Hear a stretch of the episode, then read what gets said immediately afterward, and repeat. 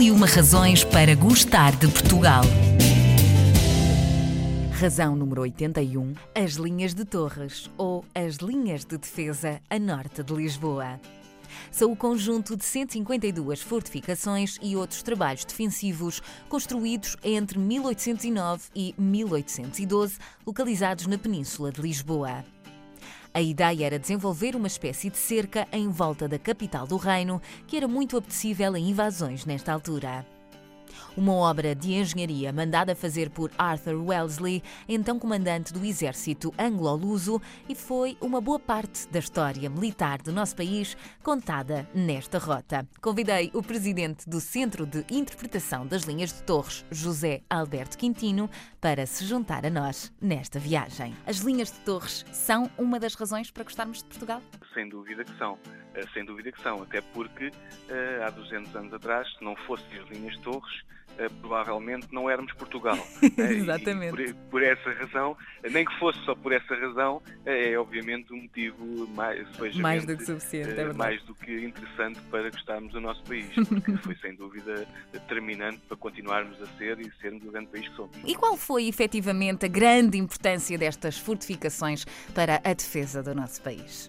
Foi eh, realmente, sabemos que eh, o país estava a ser invadido né? e, e, eles vinham, eles, os franceses, e era assim que se dizia na altura, e eles vinham a toda a força por aí abaixo, uhum. Eh, porque eles entraram lá em cima no norte e foram barrendo tudo até cá abaixo.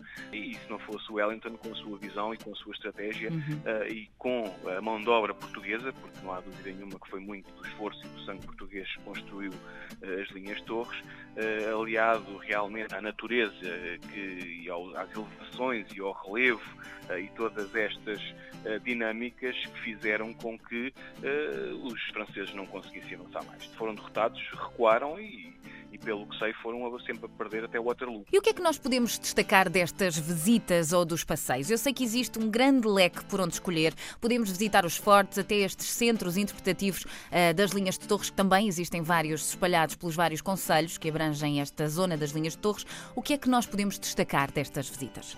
Eh, nós, neste momento, temos a Associação da Rota Histórica das Linhas Torres, que é composta por seis municípios, né? e em cada município destes seis eh, tem um centro de interpretação e tem os seus respectivos fortes, digamos, recuperados. Não todos, não todos, porque eles eram 152 fortes uhum. e, efetivamente, alguns perderam-se.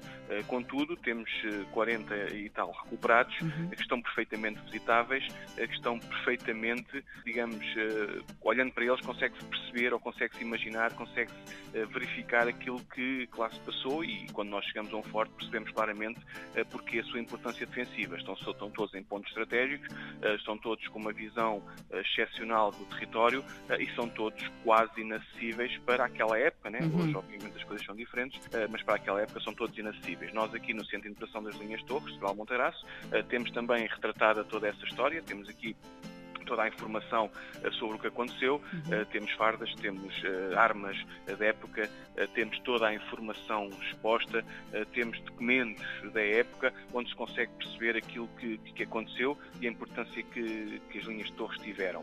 E visitando o centro de interpretação uhum. ou visitando os fortes que uhum. estão recuperados, nós, por exemplo, aqui em Central Monteiraço temos o circuito do Alqueidão uhum. com quatro fortes perfeitamente recuperáveis. Temos o Forte do Alqueidão, que é o forte maior, digamos assim, que está perfeitamente recuperado e todos os outros à volta também eh, que formam o circuito. Além destas, eh, destas questões físicas que uhum. são possíveis visitar e perceber o que aconteceu, temos também todo um conjunto de atividades, por exemplo, temos o Explora Alquedão, que é um ciclo de atividades que decorre entre maio e outubro, uhum. todos os anos, no Forte do Alquedão, onde retrata efetivamente um grande, enorme conjunto de atividades que permite a quem nos visita perceber efetivamente e explorar o Forte do Alquedão de outras formas e perceber o que aconteceu. Quem é que procura mais eh, o vosso centro e os fortes? São ainda os nossos portugueses ou os estrangeiros também já começam a ter alguma quem curiosidade? Nos, uh, quem nos procura mais, uh, efetivamente, são os ingleses. Uhum. Pronto, não há dúvida nenhuma. Uh, os franceses não acham muita graça a isto, obviamente, né, e compreendemos porquê. Todos os dias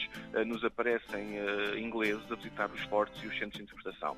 Claro que os portugueses também, também cá estão e também vão, vão se integrando desta matéria. Claro. Há uma coisa que, que, que, é curiosa e que nós uhum. temos vindo a fazer esse trabalho, e eu penso que é um trabalho bastante agradável, que é uh, até nós recuperarmos estes fortes, eh, as pessoas, mesmo até aquelas, e eu sou aqui da aldeia, uma aldeia uhum. ao lado do, do Forte de Alquedão, e a maior parte das pessoas nem sabia o que era aquilo, sabia que é um forte, aconteceu qualquer coisa, pronto, mas não havia, digamos, aquele entendimento ou aquela aptidão para aquela matéria. Uhum. Após a recuperação dos fortes e após esta aprendizagem que temos feito à população eh, e este mostrar da importância, começam a ser olhados de outra forma, até as próprias, os próprios miúdos, eh, com as várias campanhas arqueológicas que temos lá feito todos os anos, uhum. Eh, são eles próprios que ficam defensores e protetores daquele património e isso é muito importante. Né? Claro tentamos incutir isto nas escolas, tentamos incutir isto nos professores, visitas frequentemente. Uh, os centros de interpretação são gratuitos para as escolas, exatamente por isso. Os portugueses começam a ter também, uh, devido a esse trabalho que nós, no conjunto dos seis municípios, uh, temos feito e vamos tentando fazer. E tudo isto, claro que dá a conhecer, dá a reviver e faz com que as pessoas comecem a ganhar gosto, sejam protetores, sejam conhecedores, sejam uma mais-valia também para, este, para que isto nunca seja esquecido. Para terminarmos então a nossa uh, conversa, gostava então de lhe lançar aqui um pequeno desafio, que complete a seguinte frase: As linhas de Torres são? O ponto forte da Europa, porque permitiram que nós continuássemos a ser Portugal como somos hoje. Já deu nome a um filme e chamou gente de todo o mundo ao cinema para conhecer a história destas construções. Há um centro interpretativo e muito mais para descobrir. Pode começar por visitar o site silt.pt e, a partir daí, descobrir uma das rotas disponíveis. São várias e a maioria inclui as visitas aos museus, aos centros e aos fortes que fazem parte deste tema.